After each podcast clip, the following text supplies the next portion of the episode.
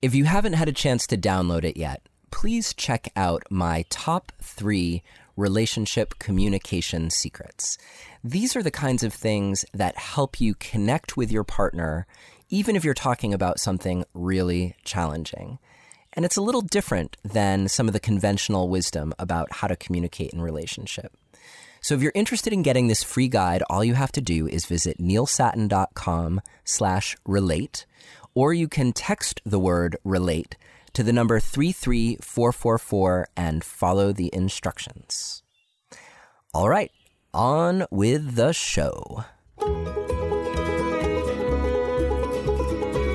Hello and welcome to the 100th episode of Relationship Alive. This is your host, Neil Sattin, and I am so excited to be here with you today. Not only because I'm about to get married, and not only because this is the 100th episode of Relationship Alive, which is pretty cool, but also because we are going to be talking today about a topic that is so important, both in terms of what brings us together and often in terms of what tears us apart. We're going to be talking about the dance of attraction. What is it that sustains attraction in a long term relationship? And furthermore, if the spark is gone for you or for your partner, what do you do to get it back? And in order to cover such an important topic, we have two very special guests who are here to celebrate the 100th episode of Relationship Alive with us. Both of them have written extensively on the topic of how to make relationships work, and both of them have had extensive research done into the kinds of therapy that they have created in order to help couples who either are on the brink of something horrible or couples who are already doing well do even more amazingly well. So in the latter part of the show, we are going to be talking with Sue Johnson, the creator of Emotionally Focused Couples Therapy, or EFT. And she is perhaps the modern day godmother of relationships and how to help them stay healthy and thrive. And I'm really excited for you to hear what Sue has to say about attraction. But before we get to Sue, the very first person that we'll be talking to today is none other than John Gottman, who, if Sue Johnson is the godmother of relationship and couples therapy, then perhaps John Gottman is the godfather. So his work has been so influential in helping us come to understand what makes couples tick and particularly the ones that are doing it well. How do they manage to do so well, especially year after year after year? So we're going to cover a lot of ground today. And as usual, we will have a detailed show guide for today's episode. You can get that by visiting neilsattin.com slash attraction, or you can simply text the word passion to the number 33444 and follow the instructions. And I will send you a link so you can download the show guide to this episode and all of the other Relationship Alive episodes. So it's, I'm really excited for you today and thank you so much for being here with me. And if you don't mind taking a moment, if this, if you find this show to be really inspiring for you, then maybe you could also just take a moment to share it with with your friends. Just let them know, hey, I, I'm listening to this podcast. It's their hundredth episode. It's with John Gottman and Sue Johnson, and it's amazing, or something along those lines. Uh, I would really appreciate your help in getting the word out to even more people. So the conversation begins with John Gottman, and we are actually hanging out and talking about um, on the phone. We, we weren't hanging out in person, although I'm sure that would be cool. Um, we were hanging out and talking about this article that, you know, I, am telling him what, what I want the 100th episode to be about and what we're going to talk about. And he's like, hang on a second. And then he pulls out this article that's all about responsiveness and responsiveness being at the heart of attraction. And so, you know, like the intrepid interviewer that I am, I just ask the question that seems obvious to me, which is, so do you mean that if I'm um, if my partner isn't feeling attracted to me, that I'm not being responsive enough in some way to them. And his answer to this question might surprise you. No, if you're not feeling sexual desire, the problem is that you're not responsive to your partner. Oh, interesting. Yeah, that's the problem. Is that you're tuned out, you're disengaged, you don't respond. And I'll tell you, Neil, uh, I've just I came back from uh, a group of safaris that my wife and I took in Africa in January, and we, I happened to be about three foot away, three feet away from a pair of courting lions, a lion and lioness, and I have never seen a male more responsive to a female in my life. I mean, when that lioness moved, this lion went, "What? What? What is it? What do you need? What do you need? Huh? Where are you going? What's happening?" she lay down and she was languishing. He lay down and he was resting also, but one ear was perked up to what she wanted. She got up, he got up right away. It was incredible how responsive he was. At one point, she became afraid of the tracker. Um, this particular Jeep we were in had a tracker sitting in the front, and a seat attached to the front left fender. And uh, animals don't see it as part of the Jeep. So she noticed that and got really wary. And he was ready to kill this guy. And, and our driver pulled back six feet. And I asked him about it. And he said, Oh, yeah, that lion was not happy with the lionesses being ten- tense about the tracker being that close. So I can tell you, Birnbaum's dimension of responsiveness is really the central thing. So if if you're looking at your own behavior, how what would be a good way to gauge for someone to gauge their responsiveness so that they could see it happening for themselves? Well, it's really based on noticing your partner's needs. What does your partner need your attention? Does your partner need to talk to you? Does your partner need affection? Does your partner need support, understanding? Um, is your partner sad or down or angry or upset or anything? You know, do you respond to your partner's emotions? It's a sequential thing that measures responsiveness. Mm. And so there are some people who are tuned out and clueless, and their desire is going to go down the toilet. So your desire is leaving because you are not tuning in to the signals that would ignite your own desire. That's what research suggests. Exactly. it kind of turns it on its ear, doesn't it? It does. Usually you think, well, what is the person who's not uh, attractive doing wrong? Well, it's not that. It's the person who's not feeling desire and attraction. Who's messing up? by being disengaged and clueless and tuned out and non-responsive, socially socially unresponsive. Well, I'm imagining that that situation if you find yourself in it, that could be really painful for you because if you're there, maybe you're there because um, because it's been a long road of um, breaks in the connection and bids that haven't been met. And or the guy's just an idiot. so, well, what hope is there for people who are with guys who are idiots? well, you know, that's uh, you know that's what we do therapy, uh, trying to really teach people, you know, how to connect, you know, and how to build um, how to build trust, how to build commitment in a relationship, and how to, you know, how to be that person's safe haven, um, so that, you know, for you they represent home itself. Yeah. What What does that arc look like for a couple who are, you know, who are at a place where they've grown either both of them have grown tired of each other or maybe one of them is still feeling it and is like, yeah, I, I really, I actually want to be with my partner. But the other one is just like, no, I'm I'm in fact I'm repulsed by the idea of being with you and and I can imagine this couple being in a in what would feel like a really hopeless place. Um, do you see couples get from there to the other side and what does that journey look like? We see it all the time, every day in therapy we see it.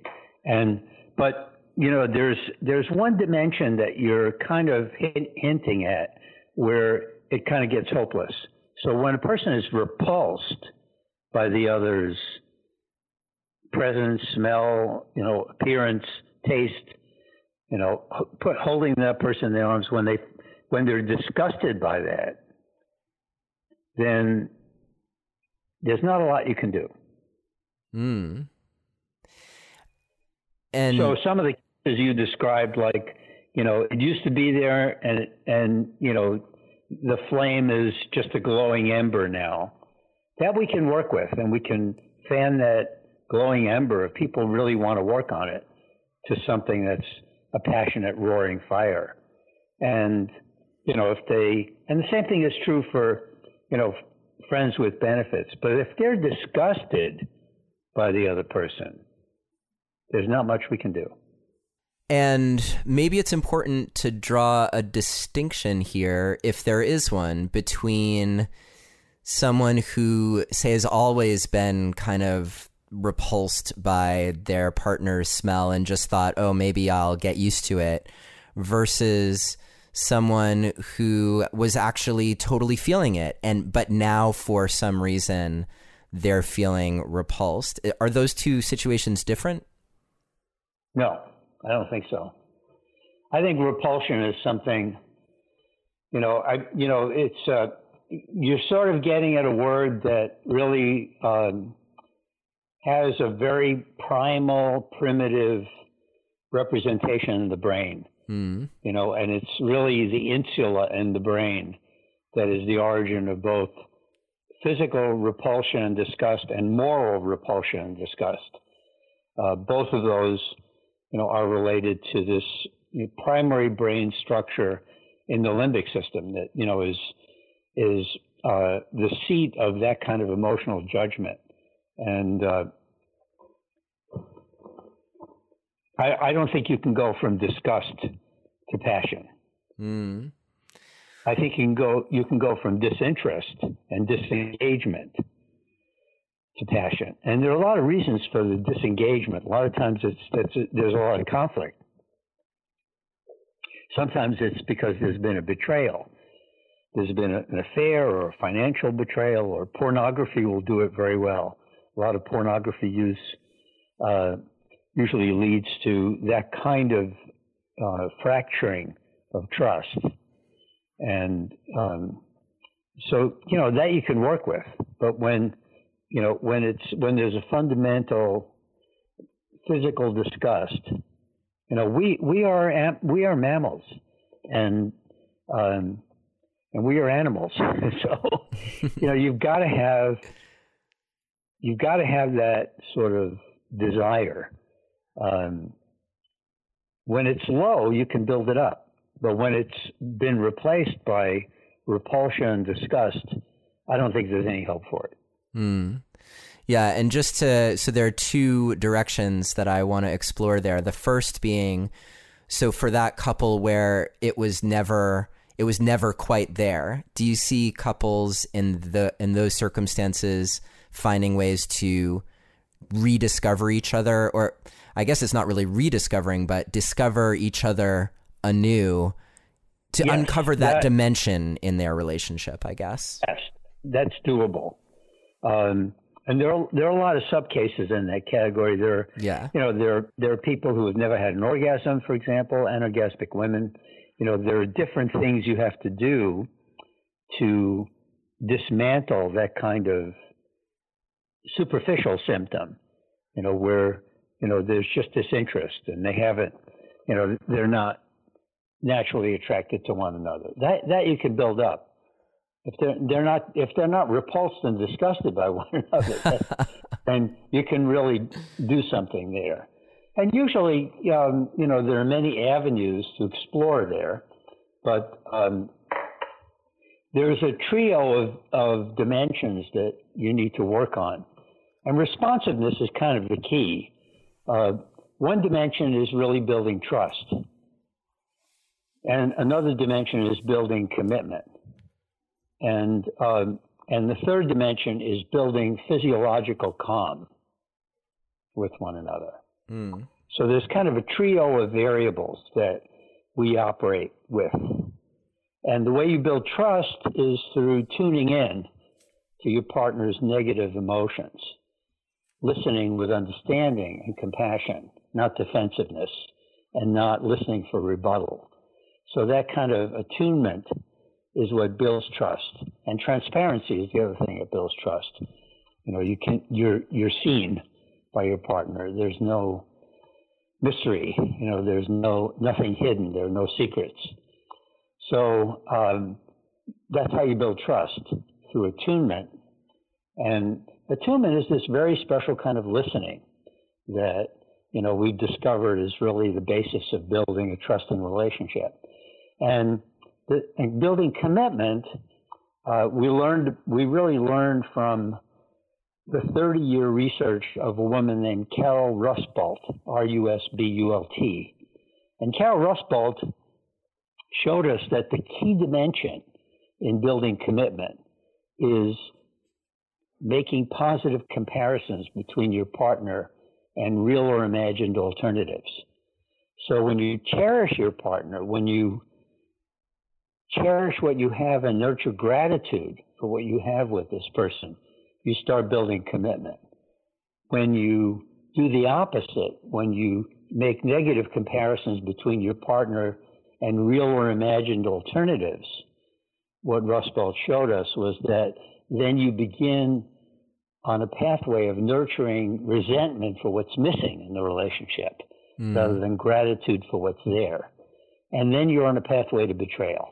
Mm. So trust, commit, trust through attunement, commitment through cherishing, and then physiological calm. And that is a complex thing, but it's really it's a mutual way of relating to one another that is soothing and not arousing.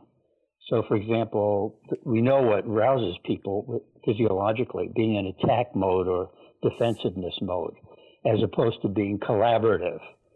So, when you're collaborative, when you're really working together and more of a team, then people really are generally quite calm. And they also can laugh together, laugh at themselves. So that trio of variables, trust, commitment, and physiological calm, physiological soothing, um, is what really builds intimacy and connection in the relationship. And responsiveness is kind of in the middle of all of that. Yeah. You know, I mean, all of it is about being responsive, just like that lion was.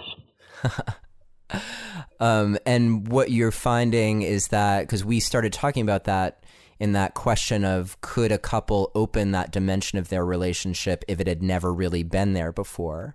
And it sounded like yeah. usually, I mean, you know, basically, what you've got to do is you've got to um, unpack the symptom of uh, them not being attracted, because that's kind of a superficial complaint, and you have to really look at the anatomy of that complaint.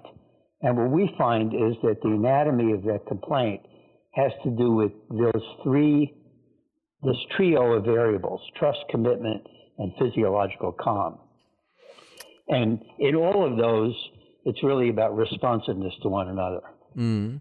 Yeah, and so in the going in the other direction, and I'm I'm glad you brought up both trust and this pathway toward betrayal and um, the need for the need for safety and, and attachment in terms of sustaining attraction.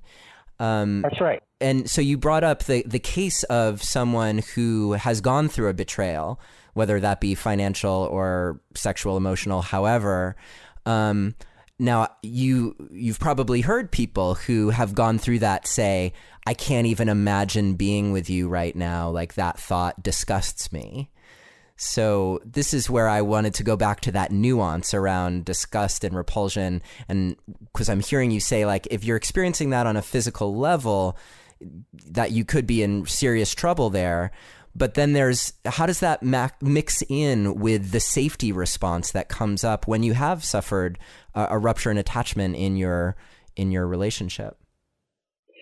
Yeah, we have a, a, we're actually engaged in a in a randomized clinical trial, a national trial, um, for helping couples deal with uh, uh, recover from an affair.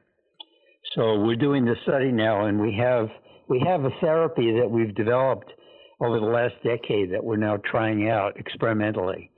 And uh, so I have an, a, an approach, you know, therapeutic approach to dealing with what happens, what's happened when there's an affair. So, um, so part of what what you have to deal with is the fact that we now know that the person who's been betrayed, we call the hurt partner, uh, is experiencing a post-traumatic stress disorder as a result of the betrayal. Mm-hmm. And that, that PTSD reaction is usually a constellation of emotions and can include disgust, can include horror, uh, and you know all you know really all the negative emotions c- kind of come in. You know, PTSD is usually thought of as just involving fear, you know, and you know it's a very interesting constellation, and because um, it doesn't just involve fear; it involves anger and rage and, uh, and depression and sadness, and connected with it is often, you know, um, feeling feelings that that are close to homicidal, you know, rage at being betrayed, and also self harm as well as part of it. So it's a very complex reaction to betrayal, but it's closest to PTSD. And one of the things that's interesting about PTSD is that uh, the American Psychiatric Association, in you know its diagnostic and statistical manual, edition five just came out. The definition of PTSD has varied over the years, and mostly has been associated initially with combat uh, stress, combat trauma. Mm-hmm. But now, you know, it's it's recognized as being all kinds of trauma that create this constellation of symptoms, flashbacks, um, ruminations about you know the thing that caused it, uh, avoidance of, of anything connected with the cues that were associated with the trauma, and uh, and one of the things that's that's wrong with the American Psychiatric Association definition is that it doesn't include anything about relationships, but we know, and this is solid research evidence uh, confirmed in meta-analyses, which are analyses of, of studies, many studies, that that people's interpersonal relationships are messed up when they experiencing when they experience any kind of trauma and have a post-traumatic stress reaction to trauma. So um, the betrayal has the hurt partner is experiencing PTSD. And unless that's treated, um, you can't get back to rekindling trust. So we have a three part therapy. And the first part is atonement, where you know the person who's done the betrayal really needs to be remorseful and listen to the consequences of the betrayal. And there has to be an emotional bridge connected between the hurt partner and the and the uh, and the betrayer. And the second phase is attunement. You know, that's one of those variables that I talked about in, in the triad of variables.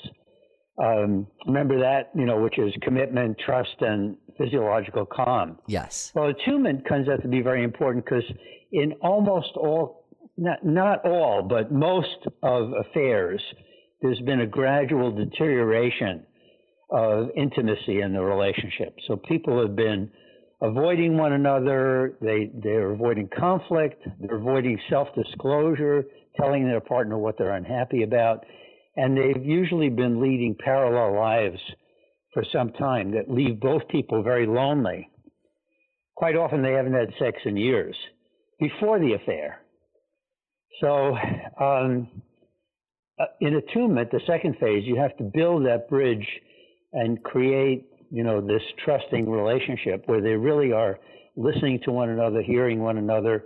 They have, a, they have blueprints for dealing with conflict and dealing with the accumulated um, regrettable incidents that they haven't processed. Because uh, in all relationships, as it as relationships uh, continue, they accumulate these incidents where they've hurt each other, and they haven't talked about it. They haven't processed it.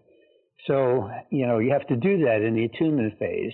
And the third phase is called attachment, and that's really, in, you know, Carol Rusbult's investment in the relationship, and uh, and committing to the relationship, really um, making it extremely personal. So here, here we can, you know, really rebuild a couple sexual relationship, or sometimes build it for the first time. And the key there is responsiveness and emotional investment. And I'm hearing too um, first in terms of what you were talking about that you know part of building the ability to be attuned also comes back to the uh, physiological calm and being able to to hear um, what's going on with your partner without you know descending into a mass of being triggered and hijacked yourself or to be able to That's bring right. yourself back online if you notice that happening for yourself. Yeah exactly. So you know part of what we're part of what we do when we train therapists to do this kind of therapy is we review other other approaches to uh, you know other approaches to building uh, rebuilding the relationship after an affair and all, and all these other approaches basically you know are saying well you know the relationship wasn't that great you know and that's why the affair happened in marriage number one. Now in marriage number two you know, you've got to lower your expectations. And, you know, don't expect so much from one another and try to be more independent of one another. And, uh, you know, and be nice and, you know, and, and, uh, deal with conflict, but, you know, don't expect too much. And we have the opposite point of view. We want to help couples build a great relationship with great sex not just an ordinary relationship or a relationship where they're slightly less miserable. So we really want to create, you know, marriage number two that is going to be wonderful. Yeah. So we, you know, we're trying to do kind of the impossible, take people from a sh- totally shattered relationship to a great relationship. But it doesn't make sense to, you know, to do anything else, right? I mean, you know, why would you settle for just making these people slightly less miserable. Right. And that's kind of the science that we have right now. Uh, before we entered it, was a science that had very small effect sizes, and you know it could take a couple who was just a little below the mean in happiness and move them to just a little bit above the mean in happiness. okay, so if if that's your client population, then you're going to feel pretty good about your work as a therapist. But most of our couples, you know, are like two and three standard deviations below the mean, mm. especially, you know, when you're dealing with, with a couple whose relationship is kind of shattered by an affair, where, you know, trust is gone, everything's gone, basically. Yeah, I'm I'm curious coming back to what you were saying about um, uh, Rusbult's work and commitment how yes. how you um, let's say someone sees that pattern happening for themselves so um, the, and when I say that pattern, I mean they start going into grass is greener kind of comparisons. That's um, right. So if you see that happening, and now you're going to see that happening and be like, "Oh, this is exactly what John Gottman was talking about." Like I'm I'm reinforcing the negative instead of the positive. But what other than saying like, well, don't do that? What's a practical way that someone when they see, oh, I'm doing that, like I'm imagining being with so and so, or if nothing else, just not being with this person being better. Um, how can they steer that back in a more positive direction? Baum's research gives us the key because when you're starting to make negative comparisons, you're quite a ways down the cascade because you haven't been turning toward your partner's bids. You haven't been being responsive to your partner. You've been withdrawing and investing less emotionally in the relationship. as you start investing less in the relationship and you're, you know, you're, you're protecting yourself. You're not staying vulnerable. You're not staying open. You're not, you're not being responsive to your partner. Then you start seeing the grass is greener. But you can do something about it. You can tune back in. You can start to really listen. You can start to turn toward your partner's bids for connection. Because the result of turning away is you make these negative comparisons. The negative comparisons, in other words, uh, even though they're a great predictor, they're not the place to put your fulcrum. Uh, they're not the fulcrum to put your lever, I mean, mm-hmm. uh, to make change happen. You can't tell yourself, oh, the grass is greener at home. you know, you can't you can't start working on your mind. You have to start working on the fact that you are investing less and less in the relationship, and you are being unresponsive to your partner. Uh, now, it could be that your partner is being less responsive to you. So, you know, this is a dyadic thing rather than an individual personality variable. So you've got to, you know, as a therapist, you've got to look at the contribution of both people to this equation because trust isn't built just by one person, nor is commitment built by one person, nor is physiological calm built by just one person. It's something they do together or fail to do together. So, Does that make yeah, it makes perfect sense, and and it leads to the next question, which is like imagining so there there are two places I want to go right now and I'm going to I'm maybe going to save the best for last. So the first is imagining okay, I'm on one side of that equation. So in the equation is like let's say I'm the partner that wishes my partner were showing up more in terms of attraction and desire and I still I'm still there but they're not there. And I hear you saying like you got to be more responsive. And then on the flip side, let's say I'm the partner who low desire has to be more responsive. So the okay, so great. I'm glad you made that distinction. So and because this is I think an important clarification. If I'm that partner who's feeling a little bit despondent, like I don't know how to reach my partner who is feeling like I'm still there but they're feeling shut down and um like I want them to be more responsive, but they're shut down. What can I do in those circumstances?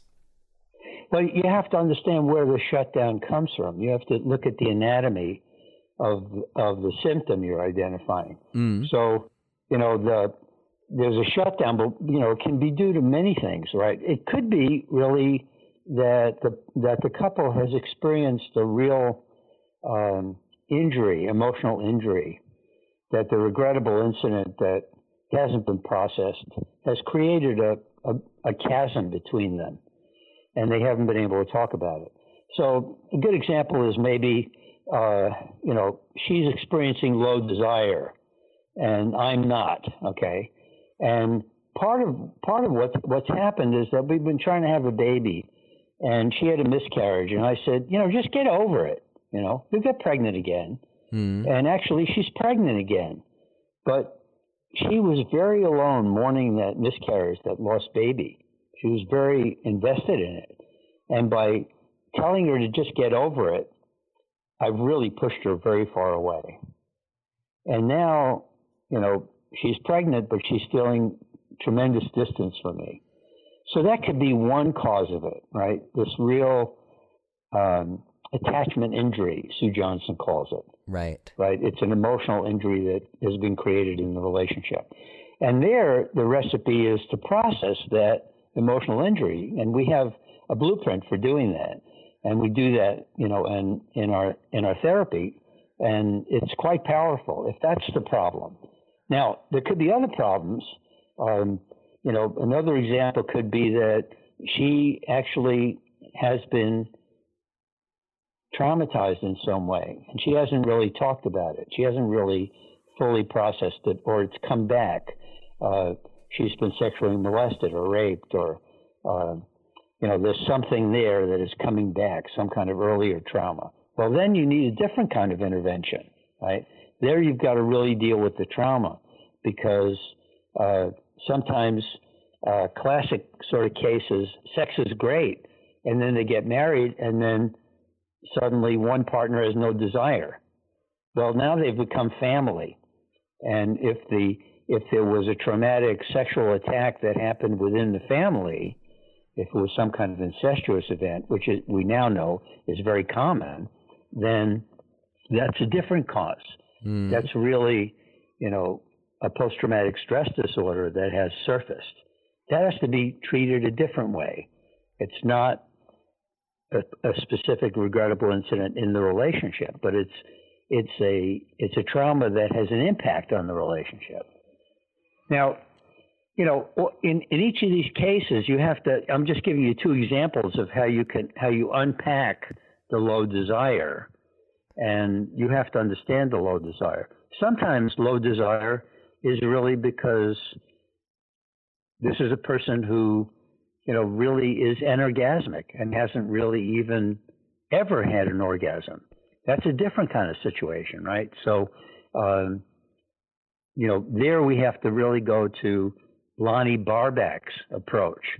And Lonnie Barbach is a, is a sex therapist who, who works with inorgasmic women. And she wrote a book called For Yourself, where she helps women to really discover their own sexuality, their own desire. Sometimes, you know, the sexuality, uh, low desire is really a result of things not going well sexually within this relationship. And in that case, we've got to really look at the anatomy of that. So when you identify a symptom like low desire uh, or low attraction, you don't know what the anatomy is just by having that symptom. You've got to really dismantle that symptom and look at the mechanism that created it yeah. in order to do adequate therapy. Yeah, and I want to shine the spotlight there on what you've said repeatedly during this conversation, which is for the most part, lack of attraction is a symptom and there are other underlying root causes. So if you're focused on the symptom, how do I well, how do I generate attraction without looking at the root causes, then you're probably not going to get anywhere, or at least your progress is going to be a lot smaller than if you're focused on those root causes. Yeah, you know, it, it's a lot like uh, being bored. You know, if you say, well, one person is bored, they're bored with their relationship, then what you go, when you hear that symptom, you think, well, they're probably with somebody who's boring. They're with somebody who's just not very interesting. But actually, boredom is an inability to become interested. So the problem is with the bored person most of the time, not with the person they're bored with. Yeah, and what's your expert way of communicating that to the bored person? Because they probably don't really want to hear that the problem is actually theirs. Yeah, I know. And that's why part of therapy is being confrontational. Mm. It was trying to understand the the symptom of something like I'm bored with this relationship or I'm bored with you and understand unpack the symptom. And most of the time that boredom is an inability of that person to connect with the world, to really be alive and function in the world, as opposed to it being the relationship sucks. Yeah. Sometimes it is the relationship sucks.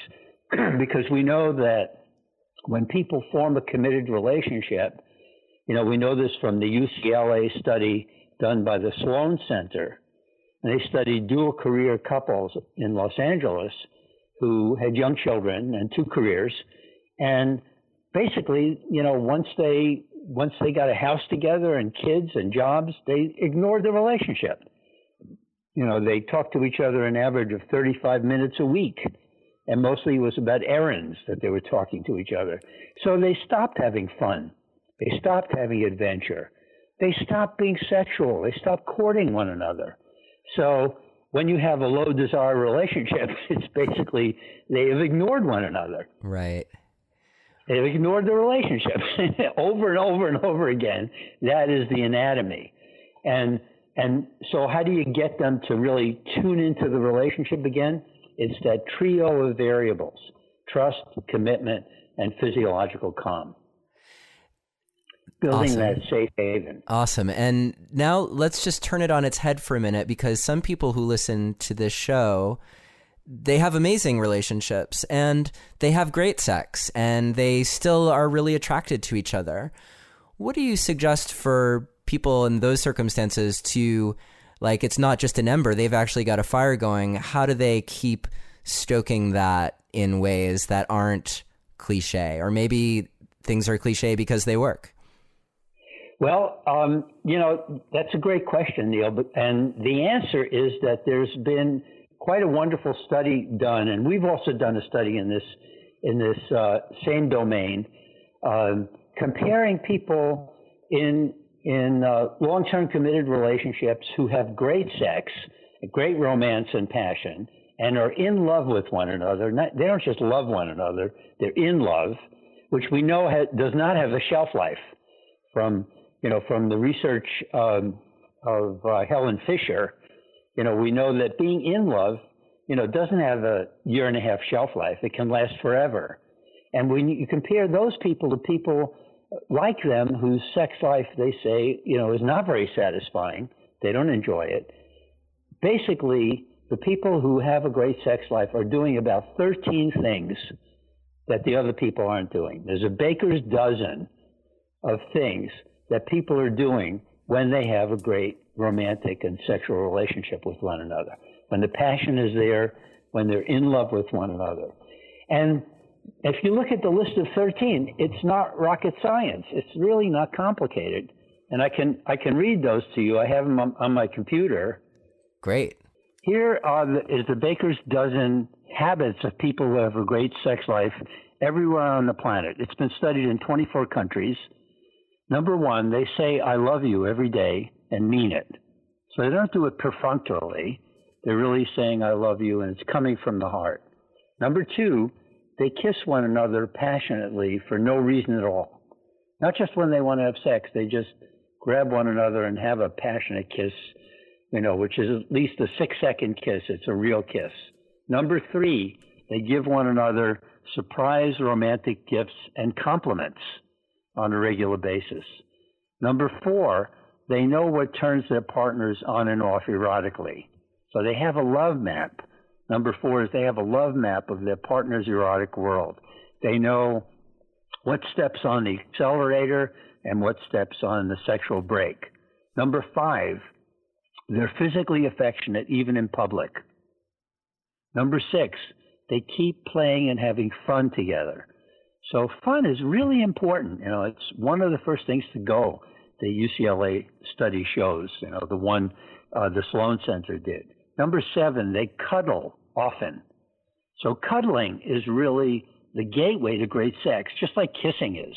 Mm-hmm. And if you want to read more about that, there's a book called The Science of Kissing that shows, uh, reviews a study that shows that German men who kiss their wives goodbye when they leave for work live five years longer than German men who don't kiss their wives goodbye when they go to work. Number eight, they make sex a priority, not the last item of a long to do list. So they're not having sex, trying to have sex when they're exhausted. they're they're actually, you know, making it an important thing. Number nine, they stay good friends. Number 10, they can talk comfortably about their sex life. Number 11, they have weekly romantic dates. So, not dates to talk about who does what when or to argue, but to really build romance. And that means they get to talk to each other. Uh, it's dinner and a movie, but it's a long dinner. Number 12, they take romantic vacations. And number 13, they turn toward their partner's bids for connection. So that's not very hard to do. I mean, that's not rocket science, uh, those 13 things. But it does take being mindful that courtship doesn't end after you say, I do. It keeps going. It's there every day. Building trust is something you're doing every day. Building commitment, choosing your partner, you do that every day. And saying to your partner, there is nobody on the planet that holds a candle to you. You're the love of my life. And really listening so that that physiological calm is there. That's the trio of variables trust, commitment, and calm. Plus, putting these 13 things on your fridge. That's right. I'd right. be happy to email them to you, Neil. Thank you. Thank you. And we'll um, make sure that we include that in our detailed show guide for this episode, which you can get by going to neilsattin.com slash Gottman3 um, or texting the word passion to the number 33444 and following the instructions. Um, John, if I may, I have one last question for you today. Yeah. So, John, a lot of what I encourage listeners to do is because so often we're stuck and we're stuck in a way of even how we think about the situation that we're in. And, and so what's required is to step back and come up with something new. And sometimes that can come from listening to an episode and hearing something new. I'm wondering for you personally, you're so prolific. There's so, you know, so much research that you've done. What is something that you do when you're stuck? Do you have like a personal thing that you do where you recognize I'm stuck right now and and how do you unstick yourself? Mean personally or in a relationship? I think just on a personal level, yeah. Well, um, what I do is I play the banjo and I play the flute. So when I do that, it's like I've had a vacation. And I, I'm not a very good meditator. You know, I share that with the fictional character Sherlock Holmes, who said, you know, I can't relax. I have to work very hard on something else, something entirely different. Yeah. So that's kind of what I do. I, I learn a tune on the banjo and the flute, and I do that for an hour, and, and then I kind of let my mind wander somewhere else. And I usually get unstuck when that happens. Great. Thank you. I I'm was hoping that you'd have something kind of cool like that to offer those of us who are wondering how do the masters do it. So well, R.H. Crumb, the great cartoonist, once said, you know, to cure depression, what we need to do is issue everybody a banjo. right, that will cure everyone it's really impossible to be depressed when you're playing a tune on the banjo. true, true. Unless you're, you know, Steve Martin or, uh, I mean, oh, he, Steve Martin, my hero. Yeah, yeah. Um, well, John, thank you so much again for for joining me here on Relationship Alive, for joining us, offering your wisdom. It's always such a treat to to talk, and I really appreciate your your generosity with your time and wisdom today. You're welcome, Neil. You're a great interviewer. Thanks so much. My pleasure. And you know, it truly is a pleasure being here. I'm always blown away by the unbelievable generosity of the guests here on the Relationship Alive podcast who have been just so forthcoming with their wisdom and their time. And every day I feel blessed to be putting this podcast together for you. And if you are finding this podcast to be helpful, um, you can actually make a contribution to help ensure that it continues. And the way to do that is simply by visiting neilsattin.com slash support, or you can text the word support to the number 33444 and follow the instructions and just choose something that feels right for you. So thank you in advance if you are able to do that. I so appreciate it. Okay, so now, if you recall at the very beginning, we're not done yet there's more to cover. And I was so blessed to be able to talk to Sue Johnson after my conversation with John. So I could ask her some follow up questions and see how things unfold for her in terms of how she envisions the unfolding of attraction between two people. And in particular, what to do when the spark isn't quite there anymore.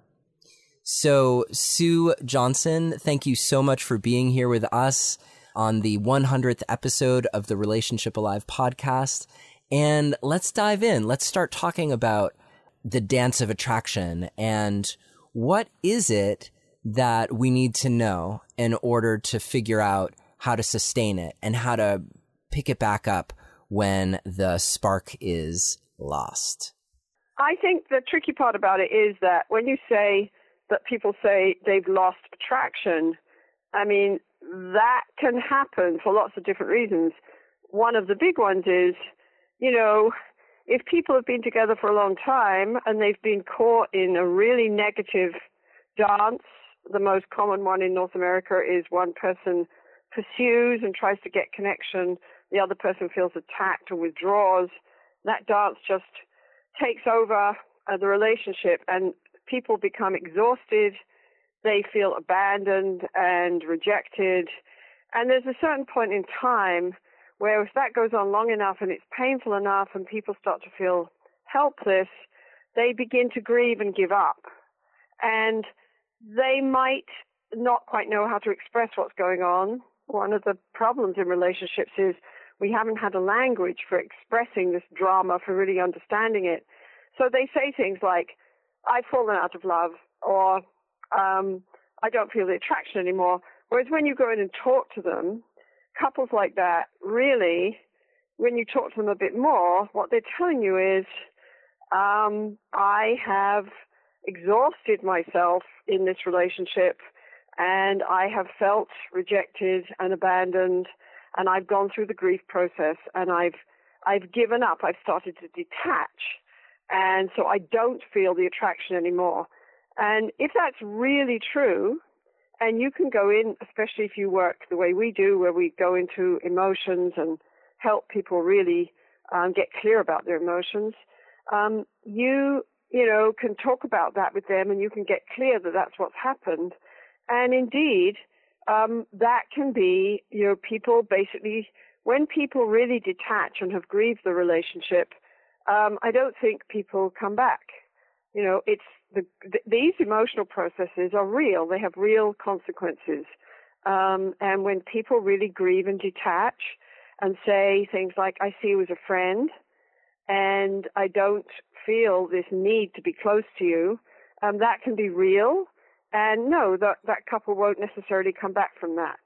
And we can help couples get clear about that, talk about it, and sometimes we help couples um, accept that and talk about their relationship together in a way that they can heal each other a little bit from what happened in the relationship and learn from it so they can go on and and have a better relationship next time.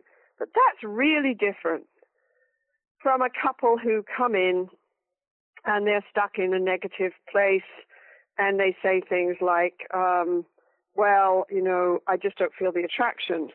Oh, that happens all the time. And uh, in emotionally focused couples therapy, you know, first thing I do is I say, um, "Have you read my book for the public? Hold Me Tight," um, because my experience is that often people read that book and then they get what's going on, and they stop feeling so hopeless.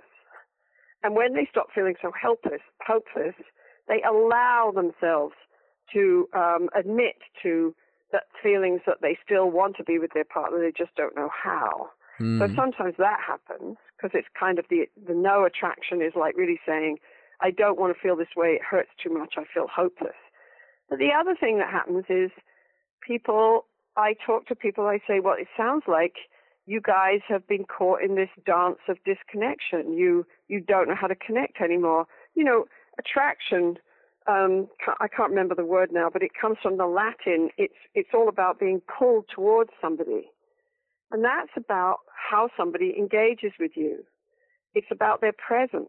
It's about how open and responsive they are, and um, that's a very fascinating thing, you know. And we think it's all about sexuality, but it's a whole lot bigger than that. I'll give an example. Um, I dance Argentine tango, and um, you can you can dance with somebody who's an expert dancer, very technically good, and you can say to yourself, "Oh, this person is dancing very technically good, um, perfect tango," and it doesn't turn you on. It's not engaging because he somehow he still feels a long way away, or he or she, because you know you dance with women too. Um, they feel somehow a long way away. They're not really with you. They're not really engaged. And then you can dance with somebody who isn't anywhere near as expert, doesn't know all the moves, isn't, um, you know, technically a great dancer, but the way they dance with you, they're connected. They risk being engaged. They stay with you. They stay with the music. They play.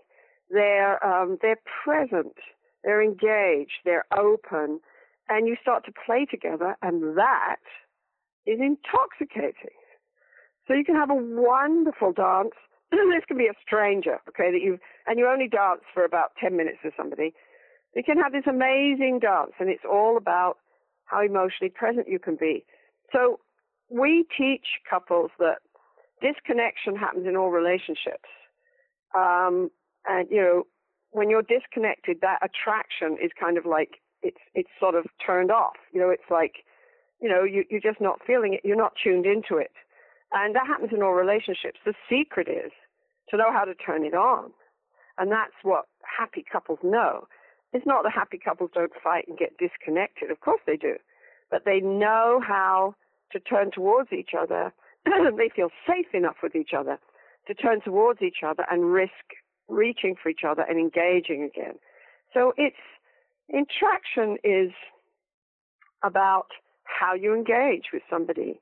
You know, and I see it all the time in couple therapy where people will say, oh, well, you know, um, we don't have any sex life, for example, or we haven't made love for two years, or, you know, I just don't feel the need to be with somebody. Well, of course, you're trying to shut down that need if every time you try to get it met, you, you get hurt, right? But right you know, then they start to come in and talk in a safe place in our sessions, or they start to read Hold Me Tight and do some of the exercises and the conversations, or they go to one of our Hold Me Tight groups, our educational groups, and they come in and they start taking risks with each other. Um, an older couple where she's very quiet and um, sort of depressed, and he's saying, Well, you know, am I really going to be with you for the rest of my life?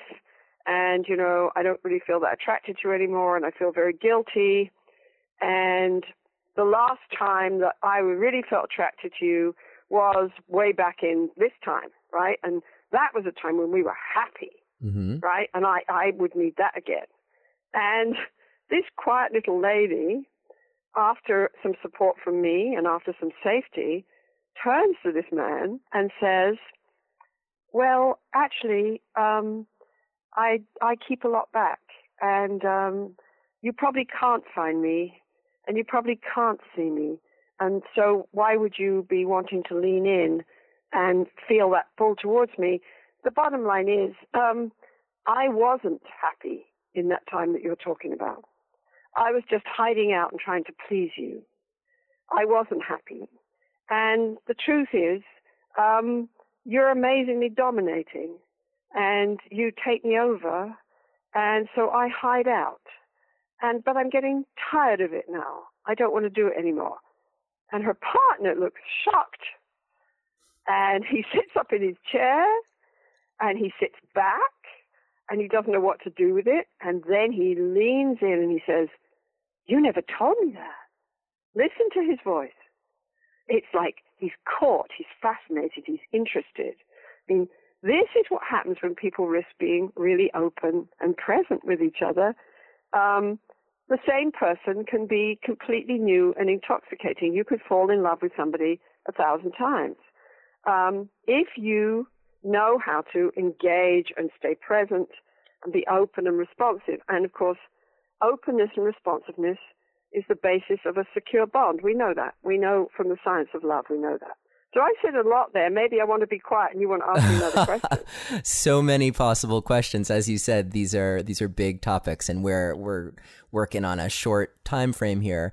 But what you just said actually gave me a lot of hope, even for the couples that you initially described where one has maybe even gone through the grieving process. If what they've grieved is the old relationship and the things that were good and maybe the things that were not so good, then I could see that if they were at least willing to re-engage, then in that presence that you were just describing, there may be the sparks of something new, a rebirth for their relationship. Yes, but it's a question of degree. Um, we really do detach. I mean, that's functional. You know, it's functional for human beings to sometimes give up and, and let go of a need. So we really do detach. And there is a point where I think people do detach. But um, the thing you said about hope is true because, you know, we haven't understood love. We haven't understood what goes wrong and we haven't understood how to put it right. So lots of times the word discouragement comes up for me. Couples who come in who, if you don't understand the science of love and you don't use know how to work with emotion like we do in EFT, you know, couples can come into a therapist or or do all kinds of read all kinds of books and they it's like they just feel discouraged. And so they just turn that they they turn that engagement down okay? And what we do in couples therapy is we turn that engagement we help people be open to each other and we turn the engagement up and there's a lot of hope in that. I mean, our research says that we get 70 to 75% of couples, um, you know, through to be feeling completely satisfied and recovered with their relationship. And we get 86% of couples saying that they've, in our therapy, that they've significantly improved their relationship. And our follow up results are great. The follow up stays stable. So, you know, yes, we're incredibly hopeful lots of times people are so discouraged they're shutting down. You know, and if I dance with you and you're distant and shut down, you, I'm not going to feel any pull towards you. I'm not going right. to feel. I'm not going to. There's no spark. I'm turning down the music all the time. What we do in EFT is we turn the music up and we say dance, and people surprise each other, that, like that lady did. People. So, she surprised herself, let alone her her partner, right? Yeah, um, yeah, yeah. Oh, there's so much power in the truth. You know, like I like, could, yeah, I can imagine. I, am thinking of another. Yeah, I'm thinking of another couple where the man kept saying, "I can't live in this relationship because you don't give me enough sex," and she would accommodate and give reasons, and then kind of withdraw. Literally, she she'd move into the uh, basement um, bedroom. It's much more powerful when she turns in therapy with a little bit of help from me and says, you know what? You're right. I shut down. I don't give you sex. I don't feel turned on because I want to scream at you and tell you, stop pushing me around. Stop pushing me around. If you want to dance with me, invite me and then let me dance. Stop pushing me around because I don't want to feel sexy with you when you're pushing me around. And he he has a hard time, he struggles, and then he says, I I never you never said that to me. I never understood. You're so beautiful when you talk like this. right? Because she's real. Yeah. She's she's real. It's like that moment of engagement. If we think back to our relationships, um, you know, I can remember uh, meeting my husband and um, 28 years ago, and my friends, um, who I was very close to, these two women were, you know, soulmates. They basically said to me, "Oh, he's um, no, absolutely, he's you, you know, you should stay away from him. He's he's like he's too loud. He's too."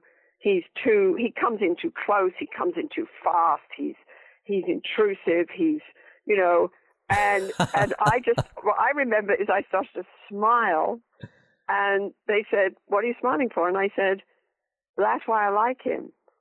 I like him because he's out on the dance floor, and he says, "Where are you? Are you going to play? Are you going to come and be with me? Are you going to, you know, are you? I'm, you know, I'm open. You can tell me anything. You can confront me. You can." you know, you can turn me down. I'm still going to be here. You can that was intoxicating. I mean, that was the, the strongest attraction I've ever felt in my life because this person was so totally present. That is what pulls us to people. Um, it even pulls us to people in movies, you know.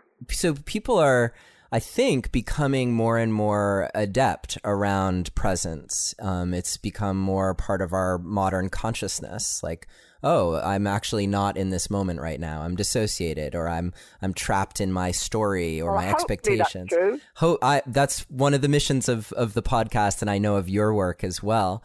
Um, yeah, I'm curious for so so many people they still though they meet and there are like prescribed rituals of courtship that um, plus all of the dopamine that's coursing through our system and i feel yeah. like what we're talking about is this different nuance that emerges like emergent attraction when couples like abandon the the patterns that brought them together if they're not lucky enough to be like totally present from the get-go and and discovering that presence with each other.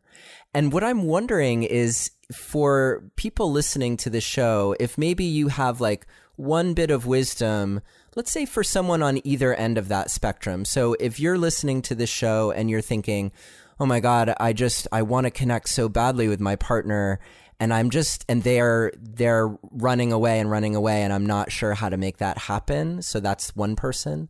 And then the other person would be the oh my god, I'm not really sure if I'm in it and I feel my partner wanting me but ah, I just I just want to push them away. Can you offer a, a like one bit of wisdom, a place to start, like a next question or a next action step for either of those people?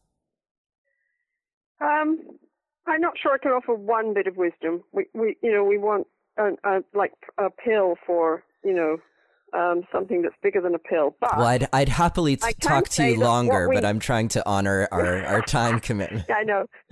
But what we what we know, if we look at all the people that have repaired their relationships and improved their relationships in, in emotionally focused couples therapy and in our Hold Me Tight educational groups, and there's thousands of those all over the world now. If we look at all those folks, there's common patterns. And I mean, what do people do? We help people understand relationships, feel safe enough to take risks. But in the end, what do people do to pull each other towards? What do I do to pull my partner towards me, to help my partner feel safe and connected with me um, in my relationships? And what do we see people do in therapy? They take risks you know, they take risks. They say, you know, instead of me saying to you, why don't you talk to me more, which pushes you away and mm-hmm. turns off your all your attraction neurons uh, because I become dangerous. If I can risk being vulnerable and open, I say to you, you know, I was realizing today, I just have this longing for us to talk the way we used to a few months ago I have this longing just to feel you close to me and to to know that I have your attention and I just long for that and uh, it's scary for me when I feel this distance between us. That pulls the person towards you. You might have to, if you're not used to doing it and he's not used to hearing it or she's not used to hearing it, you might have to do it a couple of times, which is hard because, you know, it's a new, it might be a new cue. But that's what people do. Or somebody says, You're right, I do shut you out. I shut you out, and then there's no music between us. And everything's flat, and we don't feel any attraction because emotion is the music of the dance. There's no music. So I do shut you out. I shut you out because I'm scared that I can never please you. I can never, it can never be good enough for you, and that's that's terrifying for me. And the other person goes, "Oh, I, I didn't know that. Like, you know, I thought you just didn't care. And suddenly there's this spark, there's this, it's like love is a safe adventure. You know, you have to be open and present and out on the dance floor to start the dance. You have to be willing to, to risk and to start up the dance, right? And once you can feel each other and, and be vulnerable and feel that little bit of safety, then you can play. You can go anywhere. You can make up the dance. You can, the possibilities are endless. And that's when a relationship is endlessly exciting. It takes off and you get that attraction happening again and again and again. It's the thrill of being reached for, the thrill of somebody risking being open to you, the thrill of feeling needed, the thrill of this um, synchrony that you go into where you tune into somebody and you talked about rituals. I mean, you even see it in birds. You see it in, in all mammals who rear young together and need the other uh, partner to do this, right? Who depend on the other partner to rear their young. You know, you see swans doing rituals. They move together. They dip their their heads at the same time. They intertwine their necks. I watched swans do this. A swan set of swans do this for two hours in um, in Belgium one time, and you know they do it again and again, and they're saying, "Are you there for me? Can I read your cues? Can I depend on you? Will you come and play and engage with me?" And the answer has got to be yes, yes, yes. So human beings, I mean, that's what creates the bond in the relationship, the attraction. That's what pulls people close to you. Is you show up and you you you say who you are. You take a risk. The other person comes close. You move towards them. The other person moves closer. They take a risk. It's this incredible. You start to know that each person wants to come close. It's very intoxicating. I mean, we focused on how intoxicating sex is, and it is. But you know, sex is all tied up with this, of course, because that's what we do when we when we have good lovemaking. But I'm talking about this emotional dance. It's intoxicating. I tell you where it comes out, where people are used to seeing it, is with babies. Mm. Babies pull us towards them. They they have to do that. They're gonna, you know, because we they need us to survive. But if you look at a baby, you know, and the baby feels safe with you, the baby opens their eyes wide, reaches their hands. I mean, that's almost um, irresistible. You don't say, I'm so attracted to this baby. but, you know, people, and they respond. Your people's eyes open wide. They, they talk in a sing-song voice. They lean in.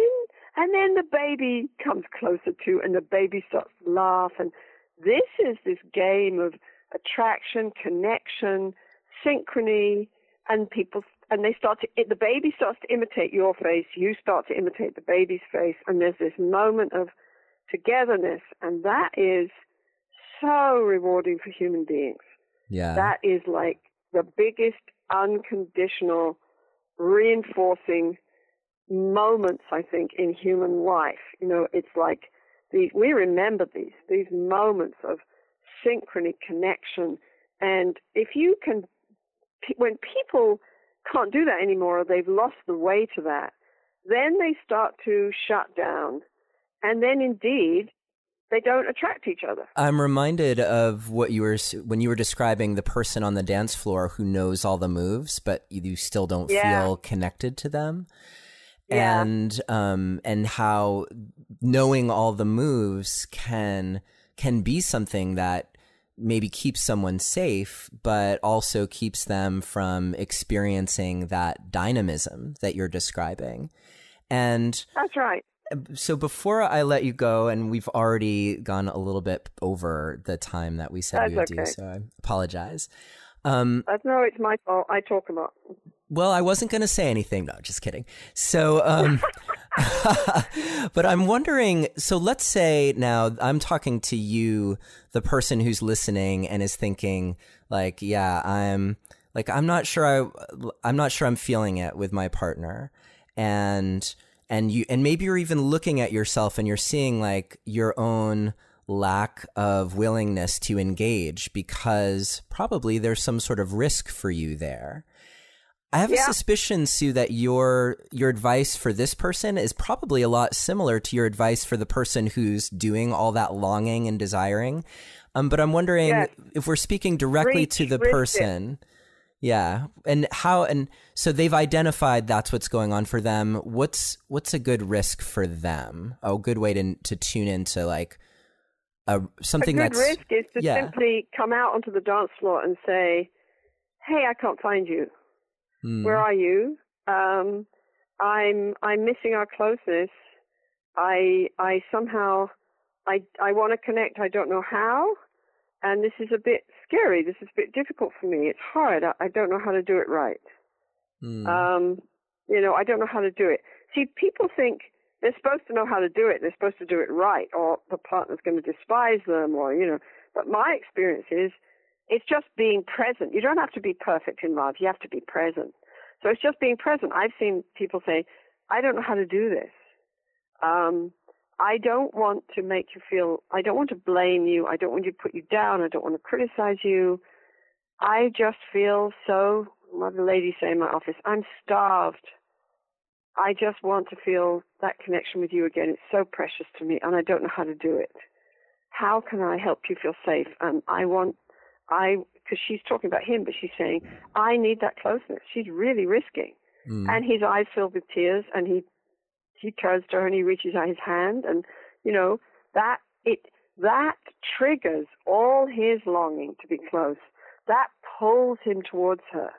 You know, it's it's it's a fascinating topic. This whole attraction thing. You know, mm. it's about what pulls you towards somebody, what pushes you away. Uh, you know, how to come close and dance together. Yeah, great.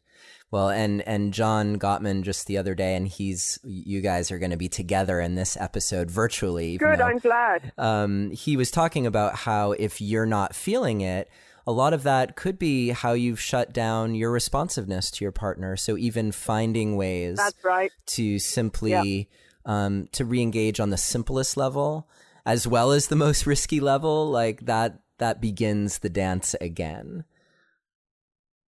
Yes, the tricky part is, um, I mean, we're talking about, I mostly see very distressed couples, so that's true. You can try to re-engage again and help each other feel safe, like going to a movie. You know, one of the reasons the attraction dies is people just don't put any energy into it. They put, they have their, they have their relationship running on empty, and then they wonder why the car isn't moving. Well, duh. You know, if you don't, if you don't give each other any, I mean, it sounds obvious, but it's so true if you don't give each other any attention or time, yeah, you're right. That attraction is going to start to just fade. It's just going to trickle away, right? So yes, doing things together. But the tricky part about it is, you know, it's, it's also an issue of going through the motions. It, that only works if you're going to actually, when you go to the movie, you're actually going to like share a little bit and take a little bit of risk with each other and reach for each other on an emotional level. You know, you can do all kinds of rituals and tasks and, you know, try to be skillful. At, at, this is about the tango again. You can be skillful and do all the right things, but if you're not kind of taking any emotional risks or really, you know, being open with each other, then it's just a movie, and you know, it it doesn't work. So I think it's all about engaging with people. Yeah, I wonder if even for the person who, say, isn't feeling the attraction, if they could even just speak that, but find a way to speak it in a safe way, and if their partner can hear it in a safe way, if that in and of itself could be the starting Some point. of it, yes, and I think it, it helps a lot to just talk about you and not the other person. Mm. You know, we say, well, you just really aren't that attractive to me anymore. That's devastating right? That's talking about the other person. Or you're not this enough, or you're not that enough. Um, it's different if you say, I can't find, you know, I, I, I somehow have lost this pull towards you. I've somehow lost my feeling of, of longing for connection. I don't know what's happened. I feel like we've lost that that magic that we had in our dance. I don't know how to find it again. Um, I, I don't know what to do here. I'm confused, right? That's different. I mean, the partner has got much more chance of listening to that, mm. right? It's much more. It's. It, I mean, the partner is still going to have a hard time listening to it. I don't want to hear someone I love say that, but there's some room to move there. Right, and Whereas, resisting um, the urge to to jump in and try to fix it. Oh, well, you're not feeling that, or you're confused. Let me answer all that for you, versus just being yeah. in the. But you know, the point is that lots of times we can we can sort of start up that attraction again by just spending more time and energy on our relationship, showing our partner they matter to us, moving into a safer dance, dancing more often. Um, other times, things have got really negative. People have pulled down and pulled away emotionally, and they need some help from a book or from an education program or from therapy to, to sort of open that channel again so that they can be present with each other. And sometimes people have shut down the attraction for very good reasons. And, you know, it's, um, they've moved away from the relationship. So, but there's lots of promise. This new science of love that we have now, and, you know, I mean, it's the first time in human history that we can say that we understand romantic relationships and we know how to help people bring them alive again. There's all kinds of hope in that. Mm. Well, Sue, I look forward to having you back on the show some future episode to talk more about emotionally focused couples therapy and the science of love. And it's always so fascinating to have you here. Um, I'm and I'm I'm already seeing the title of this episode that where you and, and John can be partners in the dance together, the dance of attraction. That's great, and I'd love to. Okay, nice to talk to you, Neil. And thank you again for being here with me today to celebrate the 100th episode of Relationship Alive. If you found this show to be inspiring, please help get the word out, share it with your friends, and uh, you can always find me as well on Facebook in the Relationship Alive community. So please join us there and you can continue the conversation. I look forward to seeing you next week for the 101st episode of Relationship Alive. And until then, take care and enjoy the dance of attraction.